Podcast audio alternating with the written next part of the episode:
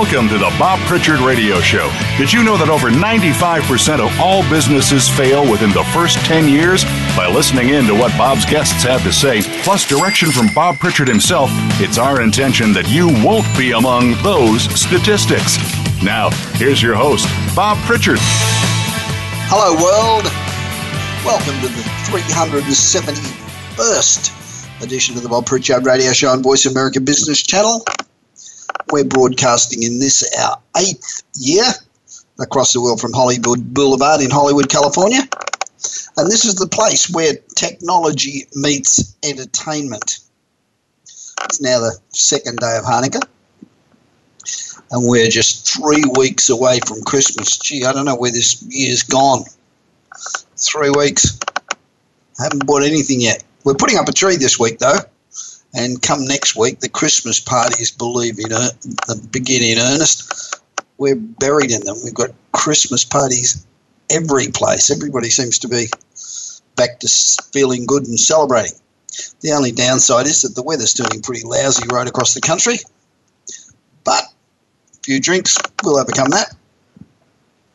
So last week we spoke about a 24-year-old, Miranda Wang, who was the co-founder and CEO of Bio Selection, who invented a new way to break down plastic waste and prevent it from landing in the ocean. A brilliant innovation and one that's desperately needed. And this week we have an equally inspiring story about a 7-year-old YouTuber who earned $22 million this year. The kid's 7. It's hard to believe that a 7-year-old toy reviewer is officially YouTube's highest earning talent this year. I mean, it's really quite extraordinary. And he's, according to Forbes, Ryan of Ryan's Toys Review, trounced Jake Paul's YouTube earnings by $500,000. And he brought in $22 million this year alone. It's estimated that Ryan, since he began when he was 3, now 7, has to date made over $50 million. Now, Ryan's YouTube channel, I mean, it's very simple. I watched a couple of his shows today when the figures came out, and it's very simple. It's engaging. Is it worth $22 million a year? Whew, I guess it is. He puts out a new video every day and has total views. Listen to this. Total views of 25.7 billion people. And he has 17.3 million subscribers. And you can actually go on and look at his subscriber numbers, and they tick over at about 2 or 3 more subscribers every second. But at the end of the day, Ryan's just your average first grader with tens of millions of dollars. He's got original content on multiple streaming networks, and he's got his own range of toys. Yeah, sort of normal, typical 7-year-old stuff. Ryan's part of the unboxing world, in which content creators open stuff on camera while making buckets of money. In his most popular video, which attracted more than 1.5 million views in 3 days, Ryan opens up a giant egg to find toys from Disney's Cars and Paw Patrol. 26 billion views for a 7-year-old. About 21 million of his earnings came from advertising on his channels, and the remaining 1 million came from sponsored posts. In other words, Ryan's young viewer demographic is watching like crazy, but I guess they don't probably have a lot of direct buying power at, I guess, they're 5, 6, and 7 years old. But their parents do, and you can bet that kids drive their parents crazy after watching Ryan's show, demanding that their parents buy them the toys that Ryan promotes. The CEO of Bottle Rocket Management, who's an agent to many unboxers, says unboxing provides the experience and the joy of actually receiving and opening presents yourself, something that you really desire. Ryan's 17 million subscribers can experience this joy simply by watching him on YouTube.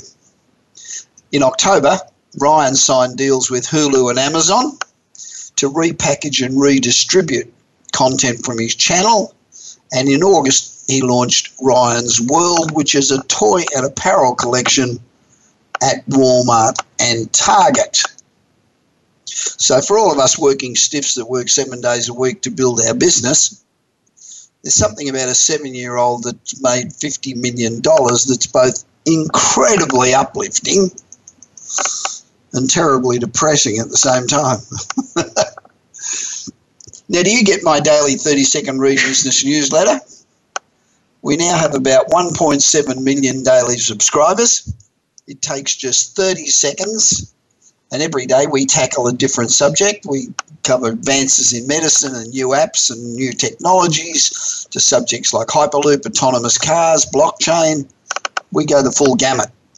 And to keep abreast of all the new developments in business and technology, so that you can be able to compete in this ever-competitive world, you really should read my newsletter. In today's newsletter, we talk about how the robo-taxi space is really heating up, with autonomous taxis set to hit the roads of multiple US cities. When? 2030? No. How about this month, 2018? So to find out about all of that, simply go to my website, bobpritchard.com, and enroll. It's really easy. It takes you 2 seconds. And if you want to cancel, that's really easy too. I know some websites, once you get on them, you can't get off them. This one's really easy. Just tick unsubscribe, and you're gone. Easy peasy. Buses for Homeless is a new charity initiative in the UK, and I love this. And their mission is to reduce the number of people sleeping rough and to restore dignity to the victims of poverty. It's a great idea. The genesis of this project came 2 years ago when Dan Atkins discovered a man sleeping in the luggage storage compartment of a coach. This distressed him so badly that later that day he bought a double-decker bus and began refurbishing it into a home for the man. 2 years on, they're still good friends. The man is back in employment, has a roof over his head, and he's a happy little camper. How good is that for a story? Atkins began fundraising to buy and convert decommissioned buses. And as a result, Buses for Homeless are rolling out their pilot fleet in London this year and then create satellite projects in other areas. The focus at Buses for Homeless helps people to overcome the causes of homelessness and then to equip them with personal development tools leading to soft vocational training that help get them back into employment and in some cases to set up businesses. What a great cause. In a recent fundraiser, Atkins was joined by 80 CEOs and board level people in a sleep out at Lord's Cricket Ground on a freezing London night, and we all know how damn cold that can be. And the group were all exposed to the cold, hard reality of sleeping rough. And they all realised how tough it was and realised that they needed to create a solution urgently. Now, the concept's really caught on, and Buses for Homeless projects now include buses for shelter, where converted buses offer the homeless a place for a night's sleep. Buses for dining, which has mobile kitchens and dining areas serving hot meals. And Buses for learning, which offers advice, support, and vocational training. It's just so good. And the buses look terrific. I can't show you the buses over the radio, but they look great. And Buses for Dining, it's a mobile soup kitchen providing warm meals that drives around different parts of London, providing rough sleepers with a cooked meal and a safe place to eat. Now, the smart thing about this is that Buses for Dining partner with one of London's culinary schools in order to prepare and cook meals for those less fortunate. And as the success of the Buses for Dining becomes more popular, the aim is to get some homeless preparing and cooking the meals for others. So the homeless cook the meals for other homeless. That builds their self-esteem. I mean, it's a fantastic idea. They will learn from the students at the culinary school, so it gradually becomes more self-sufficient. And to be more sustainable financially, they supply businesses and offices with lunches and sometimes dinners on board. This is based on a 1-to-1 ratio, wherein for every corporate meal that they serve, they donate one meal to those less fortunate. Currently, there are a lot of buses being sold off by boroughs in London as they no longer meet the low emission zone compliance. So these disused buses are turned into shelters for the homeless. And Buses for Shelter is really the most important part of the campaign. Each bus can sleep 20 people per night, which means that every year one bus can provide 7,300 nights comfortable rest to rough sleepers. So 7,300 nights just for one bus. Now, as you've probably gathered, I reckon this is a brilliant idea. And in order to spend a night in the shelter, rough sleepers are encouraged to do something positive within the community. So you do something positive, you get a bed. And the aim is to slowly rehabilitate and integrate the homeless into the community. That means that the general population see the homeless doing something really positive in the local area. And this not only helps the homeless raise their confidence and self-esteem, but it has the public praising them for their good deeds. And that reinforces their self-worth, having done something positive. All round, it is an absolutely fabulous idea. Congratulations, Dan Atkins. I don't know you. I'd love to meet you because you sound like a really cool sort of a guy. My guest after the short break is Meg Mankey, who is the senior partner at Rose Group International. She's a culture and leadership expert, and Meg's got years of experience in leading through transition, and I think you'll find this interview very interesting. Now, this is Bob Pritchard. I'm broadcasting across the world this week from Hollywood Boulevard in Hollywood, California, and I'll be back in just a moment.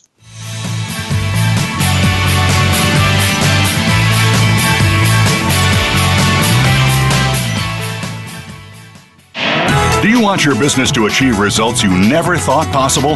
Bob Pritchard is recognized as the Business Leaders Advisor and has 30 years of experience as a straight-talking troubleshooter for Fortune 500 companies and SMEs across the world. Whether you need a checkup across all departments of your business or simply want to improve marketing, advertising, performance measurement, or some other area, Bob Pritchard will work his magic so you can blow away your competition. Bob Pritchard is also one of the most in-demand speakers in the world. Over 1,500 clients on 5 continents and countless standing ovations are a testament to how he changes the fortunes of business. Pick up Bob's new book, Kick-Ass Business and Marketing Secrets, at your nearest bookstore or visit Bob's website at www.bobpritchard.com. Remember, if you want to be successful, call Bob Pritchard now. Worldwide phone numbers and more information can be found at bobpritchard.com.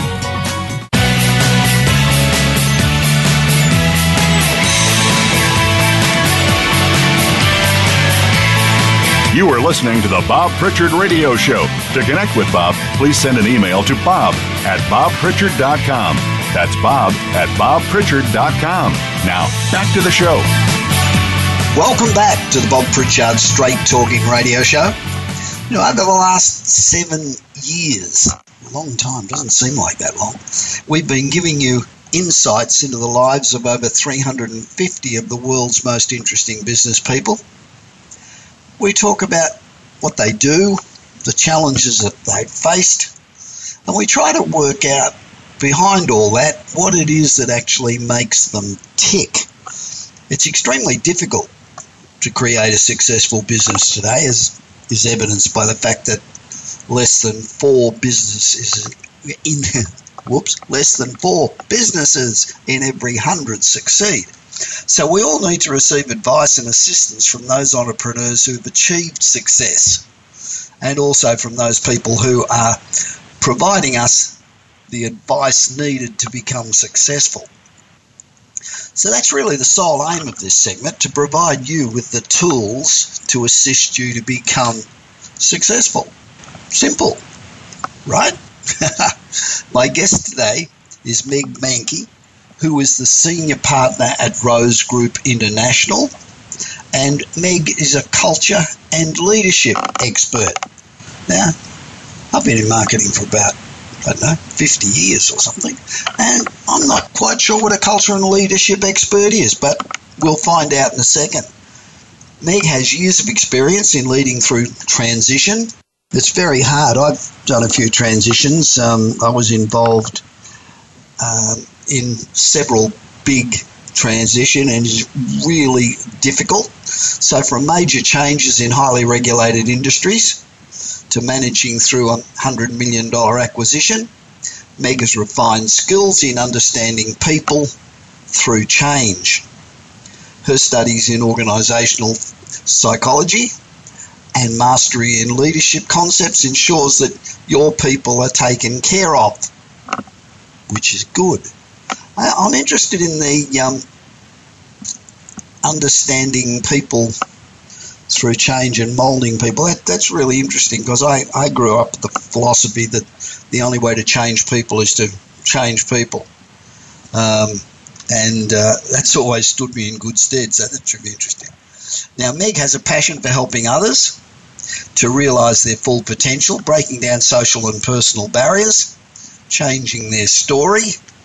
Her innate ability to recognise opportunity in weakness and present a strategic solution is unprecedented in today's business world. She's a ranch kid from western South Dakota, but she still puts in a hard day's work on the family place. Ranch life, it's interesting because it's really a huge jump. My wife is a farm girl. Grew up in a farm, and moving from a farm to the rigors of big business today is really quite a step. Now, ranch gave her a stick-to-itiveness. I think it's a word that she's invented. Stick-to-itiveness. I guess that means perseverance. Passion for family and outdoors, and maybe a touch of stubbornness. She's an avid runner, an advocate of well-rounded education of youth, and a major supporter of finding humour in all things. So this should be fun. Now, she partnered with Dr. Rachel Headley at the Rose Group International. They developed a critical, new, and very practical IX leadership framework, which allows you to actually solve problems in your team, address generational issues, guide people through big changes, and accomplish your most ambitious goals. So that's Meg. I'm not sure what any of that means, but let's see if we can find out a bit more. Hi, Meg. Welcome to the Bob Pritchard Radio Show. You are being heard all around the world. Well, lucky world today, and lucky me to be visiting with you, Bob. Thanks for having me. So are you sitting out there on a wood fence somewhere in a pair of galoshes and wading through mud or something? You know, I'm not today, but on Sunday we are going to go work cows on the family ranch. So in not too many days, I will be out on the ranch. I've taken many conference calls on the back of a horse on a Saturday morning or a Friday morning. Okay, love it. It's interesting because I grew up in Australia, and I grew up in the city. I didn't grow up in the country. And then when I left Australia and started, 35 years ago or whatever it was, and started mixing in the real world of business across 3 or 4 continents, it is a major difference. And you suddenly realise just how tough and dirty and whatever big business is. So how did you find stepping up from being a farm girl or a ranch girl to playing in the big pond and succeeding? You know, it's funny you should ask that. That was kind of the impetus for me to really start working with Rachel and writing the book on IX leadership. My first lessons in leadership and culture and how business works were, you know, out in the pasture. And I think I was probably about 5 years old when my dad first sent me out on my horse by myself. It's really, I was a big deal. Mm. And he said, okay, well, I'm going to go this way and you go that way and we'll, you know, bring all these cows in and I'll meet you back at the gate. Well, of course, I went out and thought I had been in that pasture 100,000 times and knew exactly where I was going. And I popped over a couple hills and then I felt very lost and very panicked.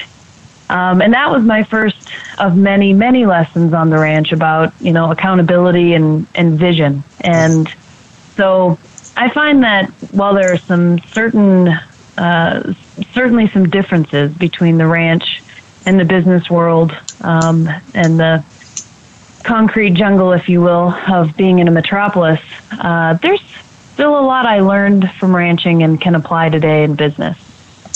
So how did you actually come up with IX leadership and how does it, you know, there's a million leadership styles out there, and how did you come up with IX leadership and why is it different than any other style of leadership we see? Sure. Well, the term IX stands for internal experience. And my kids tell me that experience starts with an E, not an X. I'm well aware of that. My 8-9-year-old wanted to make sure I knew. Anyway, Rachel and I had an opportunity to meet with quite a few people from the customer service, client service industry. Mm-hmm. And they talk a lot about CS and CX, so customer service, customer experience. Yep. And they were saying, well, gosh, you know, we really focus a lot of our energy on making sure that our customers are satisfied with their experience. And we said, well, how satisfied are your employees with their experience? Because, you know, if your retention rates are really low and your productivity is really low and your employees are not engaged, chances are your customers are going to hear that in their voice. Yeah, and you're going to be in big problems. Right.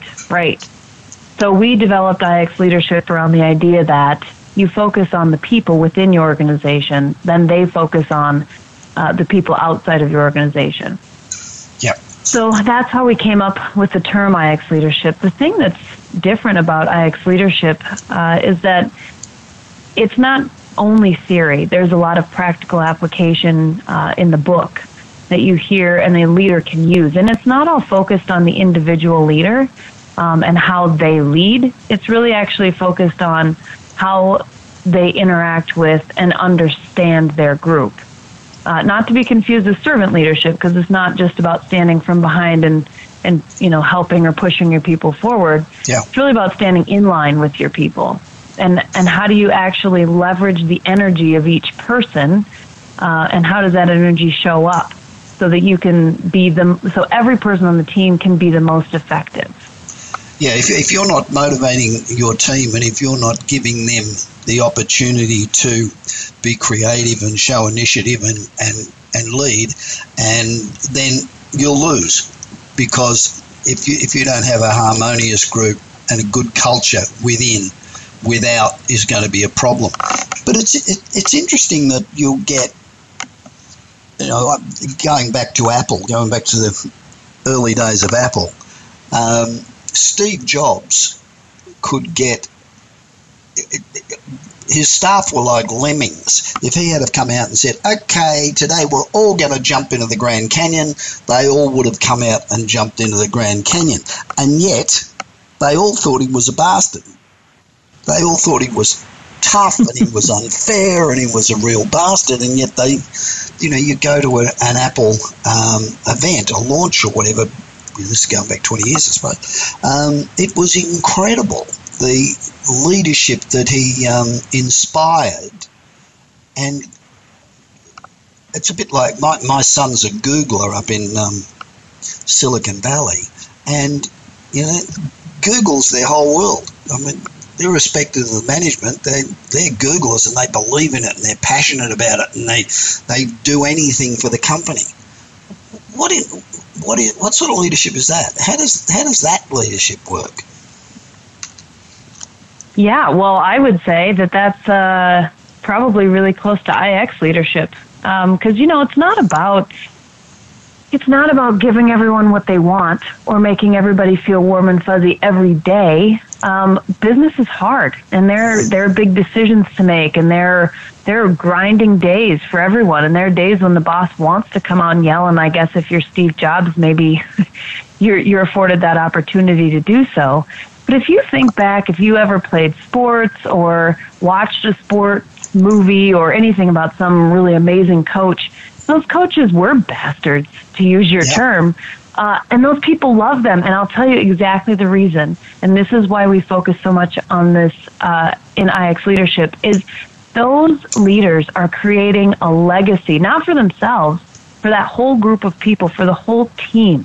And they are so great at helping their team understand what the values are and what the vision is to go forward, move forward, what success looks like. And they say it in words that those people can understand, and they help each person somehow. They help each person understand how they individually are making an impact within the organization. And that's why Googlers are Googlers, you know, to the bone. Yeah. And that's why Applers love Steve Jobs. You know, I mean, look at Southwest Airlines. That's another great example. Their employees are loyal. That's because they have something to be loyal to. They want to be part of that legacy. And Kelleher was just such a different type of thinker too, and he inspired great loyalty from his staff and everybody, really. And he gave them the freedom to show initiative, and they did. Yeah, I mean, that's a great example. A lot of attention when you hear a lot about the differences in various generations and how they like to work. Are a lot of those differences in their attitudes, are they real or are they sort of manufactured? I mean, there's some of the traits or so-called traits of the younger generation really as different as they're made out to be? I love this question. My answer is it's all manufactured. Yeah, now, are they different in a lot of different ways than generations previous? Sure. They grew up with a phone in their hand. They learned how to type well before they were in, you know, whatever, 4th, 5th, 6th grade. They're genius in a different way. They think about time in a different way. They think about geographic location in a different way, because it's nothing now to hop on an airplane and fly across the world. Yep. So I think that, you know, the millennial generation, the nester generation, they're kind of getting pinned with this bad attitude, don't really care about anybody else. But in reality, we're all still humans, and that's simply not true. I mean, we are a tribal being, and we love security. And so while everybody might be walking around with their headphones on and listening to different playlists, I don't think that, you know, millennials are not any harder to deal with.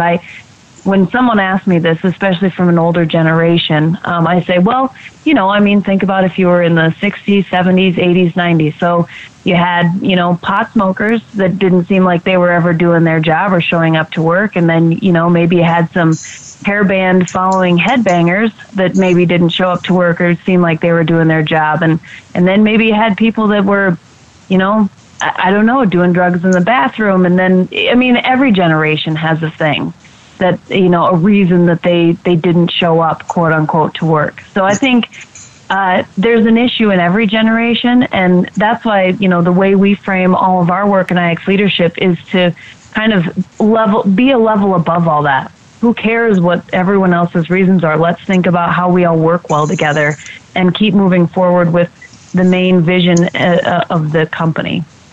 I could not agree with you more, and there's very few people that actually think that. And, you know, having spent a fair bit of time at Google, for example, you couldn't find a more dedicated, initiative-driven group of young people. I sit in the foyer and wait for my son to come down, and at 5 o'clock or 6 o'clock or 7 o'clock, everybody looks like they're 12 years old. You know, they're all young and spotty and whatever, and they work their asses off. They obviously do a great job, and they're 100% committed. So you're right. It comes down to the culture of the company and the quality of leadership. Yeah, it's really about understanding your people and what their work preferences are. Now, of course, when you talk about that, and then, you know, you have some leaders that say, well, gosh, you know, I have the kind of business where my people actually have to show up and they have to work in the building, or, you know, maybe they're in a trade, you know, or industrial field, and, you know, people have to show up. And I get that. You can give them freedom in other ways, though. And so I think this whole generational differences thing is a story that we all tell ourselves. Whether your business is 5 people or 5,000 people, it's a story. It's just another excuse for why things don't work. Yeah, no, I totally agree. There are a number of personality tests.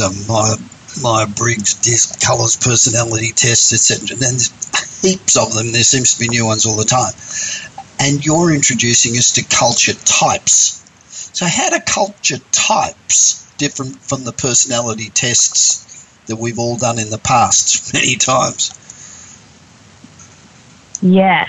So the first and most, there are four different types. They're fixers, independents, stabilizers, and organizers. And the thing that's the major difference between culture types and all other personality types is that it's nothing to do with your personality. So we actually crosswalked all of the major Carl Jung work. So Carl Jung did a lot of work, and that's what the Myers-Briggs and DISC and colors and all that is based on. And so we're standing on the shoulders of giants and saying, this is the next stage. We've done a great job for the last 20, 30 years in business to say, well, this is your personality type as a leader or as a person in an organization, but it just doesn't really do us that much good. And so we actually said, well, what difference does it make if you're an extrovert or introvert, or if you're sensing or a high D or a red? It really doesn't matter, does it? I mean, as long as you're good at your job, how do you make sure that people are actually engaged in their work?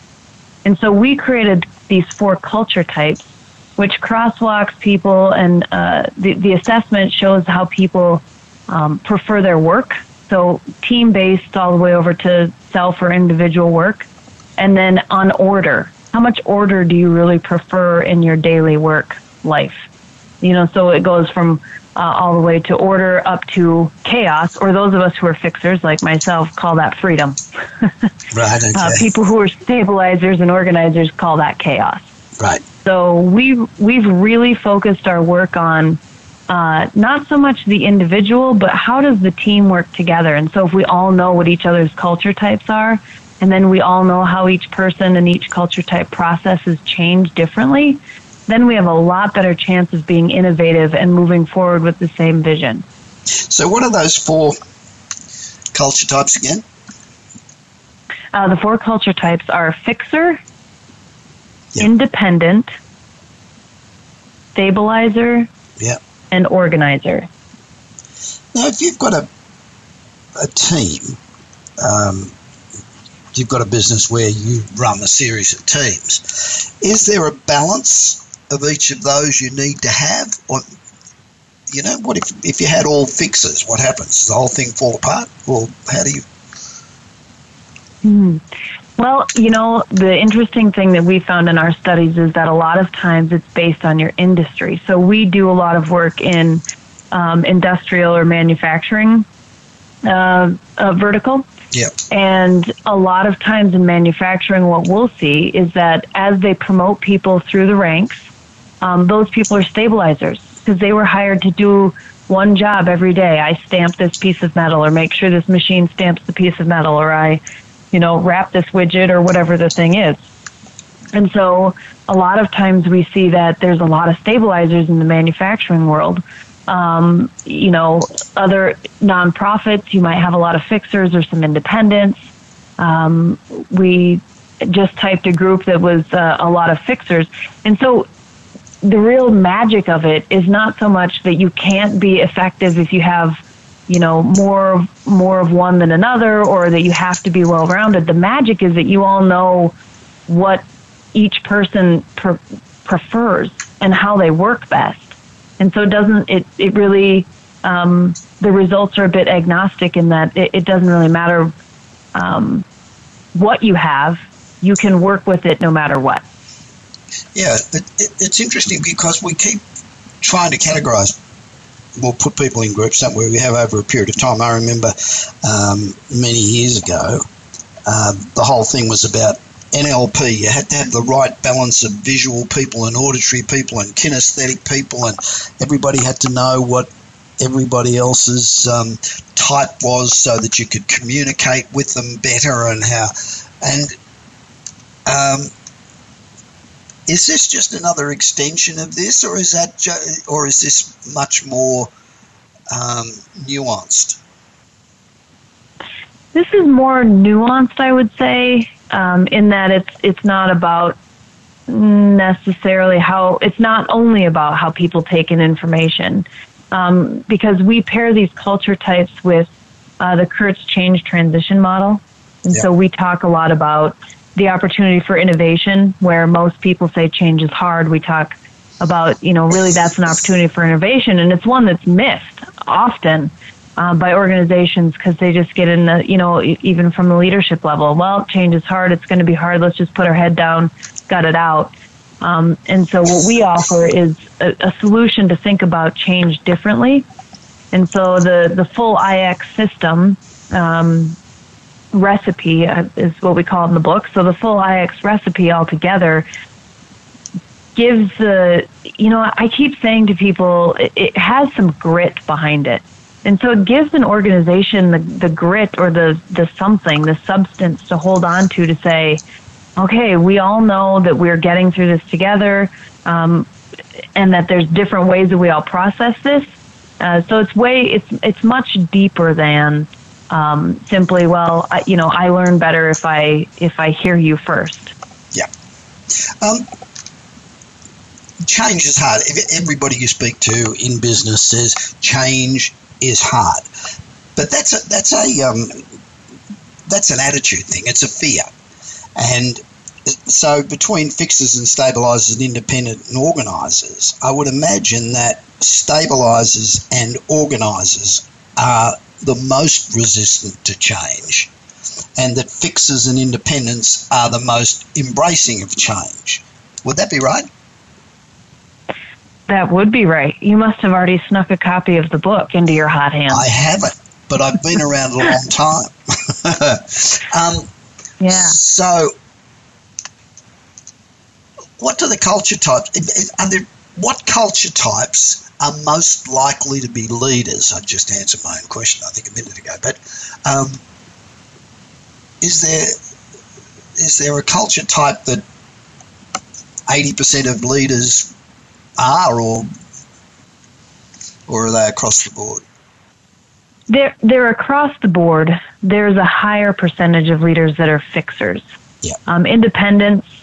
In the startup world, there's a pretty high percentage of independent.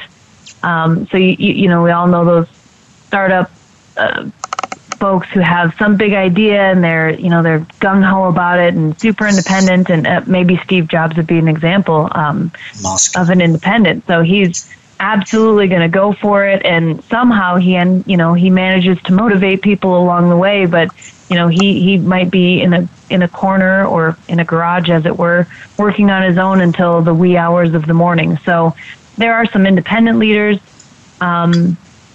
Fixers are most often leaders. There are, though, we do find that there are stabilizers and organizers that show up as leaders. Their approach is much different. I think particularly in big business, we are used to seeing fixers and maybe independents as leaders. But I think, you know, if we had to cross-section the entire world's set of leaders, there's probably several out there that are stabilizers and organizers as well. Right. I think, interestingly, most startups, 96% of startups, fail. And the reason that 96% of startups fail is because they're usually created by independents who have got a great idea and off they go, but they actually can't run a business because that's not the sort of personality they've got. And most startups fail not because the product isn't any good, but because they don't have the leadership and management ability to be able to pull it off. So the independents then fall by the wayside, and organisers and fixers come in, and then maybe stabilisers way down the line somewhere. Is it? Yeah, yep. So fixers are going to grab it and run with it. They're the best ones to go to and say, we've got this new thing coming up, like you to spearhead it. Right. Or be responsible for some part of it, because they're gonna throw all the paperwork you just gave them and not, to the side, and they're not gonna read the email that you sent them. They're just gonna say, "Tell me the three things that need to be done in the next 24 hours." Independence, if you approach them correctly. So there's a difference between unguided and guided change. So we'll assume that we're guiding the change well because we're all great leaders. With the independence, they say, "Oh, okay, well, this is great." And you'd say, "Hey, I've got this one project. Man, I just don't have time for it, or I don't understand it, or this is really in your wheelhouse. Can you manage this for me and give me some really creative solutions?" Organizers are really interested in the details. They really want to understand, what's the order of things, how is this going to happen, who's going to be impacted when, what's the final product or outcome look like, and what's the desire. If that's guided well, they're pretty quick to turn. Go on.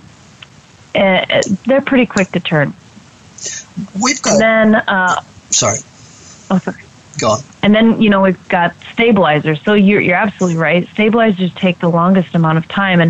And the magic, though, about stabilizers and flipping them through change is that they're really interested in what everyone else is doing and how it's impacting all of the other people around them. And, they're looking around saying, so this is the example I use for stabilizers. You sit down at a conference, there's a piece of paper in front of each seat, and the paper's flipped over so it's blank on the side that's facing up. Sure. Well, you know dang well that there's something on the other side of that paper, but a stabilizer would never be the first one to flip the paper over. They're going to look around, and they're going to see if everybody else flips the paper over. And if everyone else does, then they will. And so same as, in an organization, if there's change going on, they'll probably be the last ones to come along. But once you get that first 30% of your population going, whether that's 2 people in a small organization sure. or, 2,000 people in a large organization, then those stabilizers will hop right on board and they'll be ready to go. Is resistance to change and the fear that goes with that, is that a result of somebody's inherent personality, or is that a result of external pressures, worrying about their job, worrying about changes in the community? There's all these new apps and I can't keep up. I don't know how I'm going to cope. So is it inherent, or is it just a fear of being unable to compete in this world as it is today? I think there's, in the information era, there's so much coming at us that there's a lot to be stressed out about. And so I would say that, some of it is just people are really fearful of the unknown. And there's so much information out there about how scary the unknown can be, then it actually compounds the issue rather than solving it. They say don't ever look for medical advice online because you'll scare yourself to death and you're not even dying. I think, yes, I think there might be some personal, historical conditioning that goes along with each person. But what we really talk about in the change process is that, the idea of change, whether it's a big one or small one, it's the same every time. You go through the decline, you let go of what used to be, then you go through innovation phase and work towards a new norm. Each of the culture types, though, processes that change differently, as we were just talking about. And so, the real magic behind IX leadership is that the team learns together, and the leadership team learns how each person processes change depending on their culture type or how each group might. And so I think that it can be managed. I think that's the secret that really seems to be missing for the business world. It's like, oh, we just can't manage change. We just have to live through it. Well, no, not at all, actually. You can manage it, and you can do it together, and you can do it well. So what are the tools and techniques that leaders are lacking today in order to successfully lead their team through change? Well, first of all, they don't have the IX recipe, which is coming out and going to hit the entire world very soon. So lucky for them. That's coming up. What's in there, though, that makes a really big difference, I would say, is the culture types and the change transition model like we've been talking. But really, the third section of the book talks a lot about what we call IX basics. So it's basic leadership principles, but we've added some kind of... We've added some tactical and practical tools in there, and kind of some, let's get through the bullshit, of whatever business is saying today, and say, you have to stop being scared. You have to trust your team. You have to engage in transparency. You have to believe in what you're doing. Make sure accountability is very, very clear in your organization. Get off your heels and change your story. We call excuses your story. So don't just sit back and say, oh, gosh, this is how it is. Nope, just change your story. It doesn't matter where you're at in an organization. Doesn't matter if it's large, small. Everyone has an opportunity to be better, make their lives better, make their career better, and make more opportunities for them and the people around them. And so that, I think, is the real key to what leaders are missing today. But I think it's really interesting. It's a new approach for me, and I'm really looking forward to reading the book. Seriously, I am, because we have a hell of a lot of entrepreneurs and people in startup companies listening to this program around the world. And if you're an entrepreneur and you're an independent, and you know that to succeed you need to now bring on organizers or fixers initially, then I think that would be an enormous help to you when you're out there looking for the next stage. If you're in a big company, I've been involved in a couple of major mergers, and it is a nightmare. And because we approached it in a totally different way, and then obviously it was a while ago, but I think this makes a hell of a lot of sense. So when does the book come out? How do you get it? Yes, absolutely. So the book launches 19 October of this year, 2018. And you can get it on that day, perhaps a little bit before. We're just working on the last little wiggles of the Amazon post. So, but for sure by 19 October, you'll be able to find the book on Amazon. And then you can we haven't got the audio version done yet, but we do have the book available. Yeah. But we do have the book available. We'll be out on October 19th.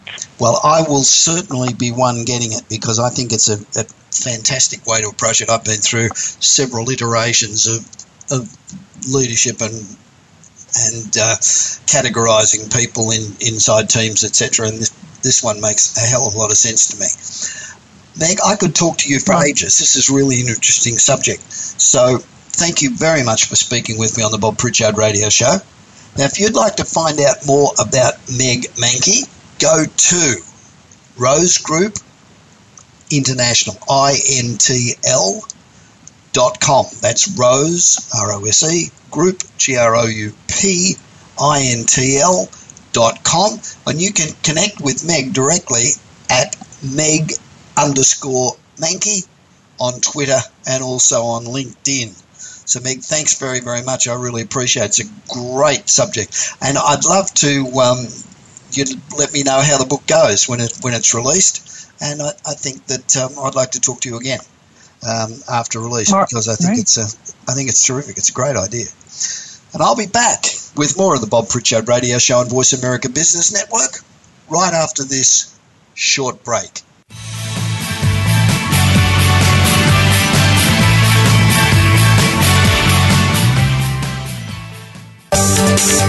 From the boardroom to you, Voice America Business Network.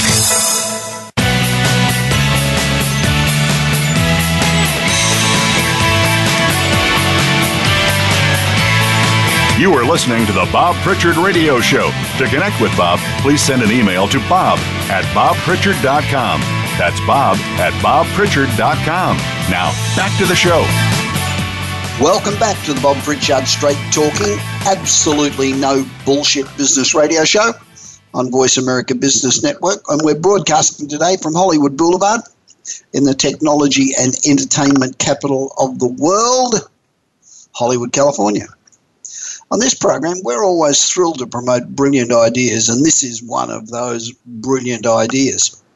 Payless Shoe Stores, which is a very low-cost shoe store where you go in and there's lots of shoes for $20 and $30 and $35 and $40.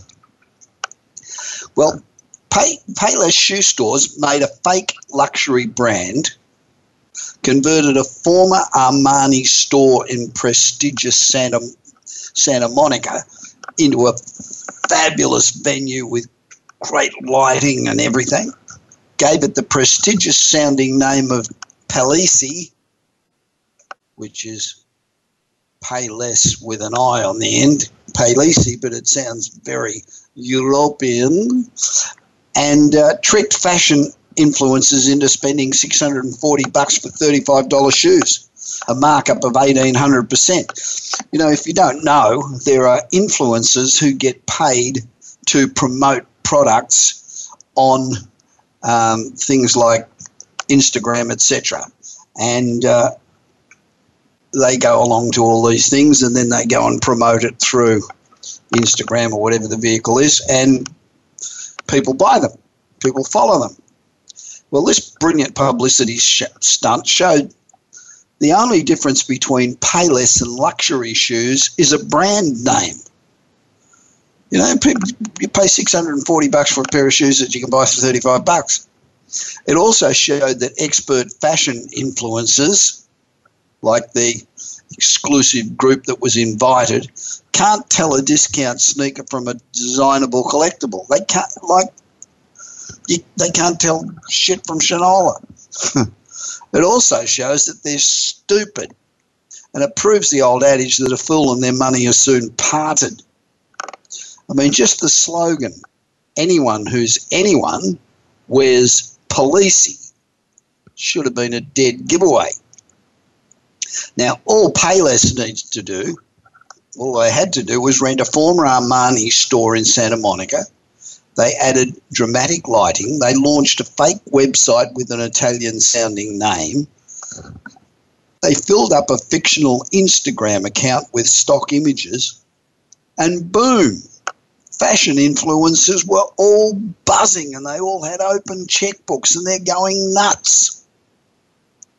The influencers who showed up to the invite-only event bought $3,000 worth of shoes in the first couple of hours. And they were commenting on the fake luxury brand's sophisticated style and high-quality material. God. Payless reimbursed ignorant influencers at the end of the event. And now Payless plans to use the footage of the influencers to create a commercial. So it can be concluded that brand name is a very powerful force if the upscale-sounding Palessi lured people into paying 18 times what they'd normally pay for shoes. It also clearly demonstrates that the people on Instagram and the like who have enough influence to prompt customers into buying new products don't have a clue what they're talking about. Imagine the embarrassment of these posers who were walking around the store posting to Instagram loads and loads and loads of photos of them with all these exclusive shoes, and then finding out a little later that it was a total fake. By that time, the whole world knows that they're out there. I mean, gee, give me a break. The advertising campaign that will come out of the stump, created in association with ad agency DCX, will help Payless take on the expensive e-commerce competitors like Allbirds or Rothy's. So it'll be interesting to see just how many people continue to believe in inane influencers sites. So if you're one of those people who's got a favourite influencer on Instagram and they keep popping up and saying, oh, this is wonderful, you should buy this, I wouldn't take any notice of them anymore. It's just obvious crap. Okay. Remember, if you're not living on the edge, you're taking up too much space. It's easier and it's much more rewarding to do the impossible than it is to do the ordinary. As I say every week, anybody can do the ordinary. Anybody can be ordinary. The world is bloody full of them. And if you're ordinary, you're always going to be boring. And you'll never know how amazing it can be if you're prepared to push the envelope. So I hope you can join me again next Tuesday when I'll again be broadcasting from our studios on Hollywood Boulevard in Hollywood, where technology meets entertainment. In the meanwhile, have a great week. Continue to be successful, because the alternative to success is failure, and that really sucks. This is Bob Pritchard. You've been listening to the Bob Pritchard Radio Show. Please join us again next Tuesday at 8 p.m. Eastern Time, 5 p.m. Pacific Time on the Voice America Business Channel. Until then, enjoy another week of success in your business and your life.